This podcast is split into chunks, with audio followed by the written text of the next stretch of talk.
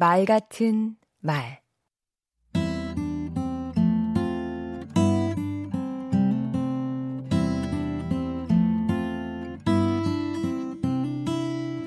안녕하세요.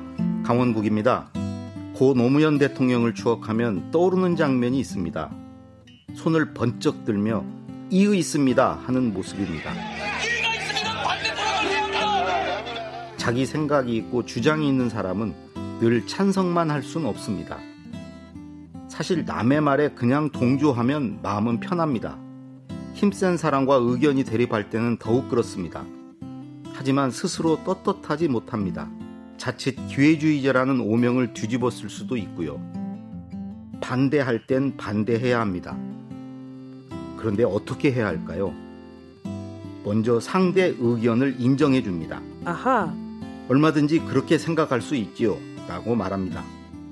둘째, 공통점을 찾습니다.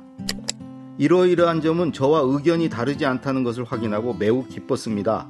라고 말합니다. 셋째, 내 의견을 말하기 위한 자락을 깝니다. 이렇게 말씀드려 죄송합니다만, 결례인 줄 압니다만, 언짢게 들리실 수도 있는데, 이와 같이 완충작용을 하는 말을 덧붙이는 것입니다. 그러면 상대가 마음의 준비를 하기 때문에 당황하지 않을 뿐 아니라 존중받았다는 느낌을 받을 수 있습니다. 넷째, 반대 의견을 표명할 땐 그 이유와 근거, 대안을 포함해야 합니다. 그래야 반대를 위한 반대가 되지 않습니다. 끝으로 주의해야 할 점이 있습니다. 반대하는 이유가 개인적 이해득실이어서는 안 됩니다. 자신의 이익 때문에 반대해서는 설득력이 없습니다. 손해를 감수하면서 반대했을 때 명분이 생깁니다. 또 하나, 사람이 싫어서 반대한다는 인상을 주면 안 됩니다. 반대하는 사안과 사람을 분리해야 앙금이 남지 않습니다. 반대하기 쉽지 않지요? 그 어려운 반대를 굳이 하는 사람, 미워하지 맙시다. 반대를 권장하고 반대가 받아들여지는 사회가 성숙한 사회입니다.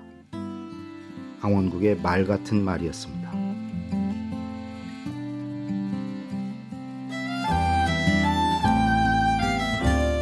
반대를 위한 반대는 반대합니다. 존중하면서 이유 있고 앙금 없는 성숙한 반대를 실천해봐요.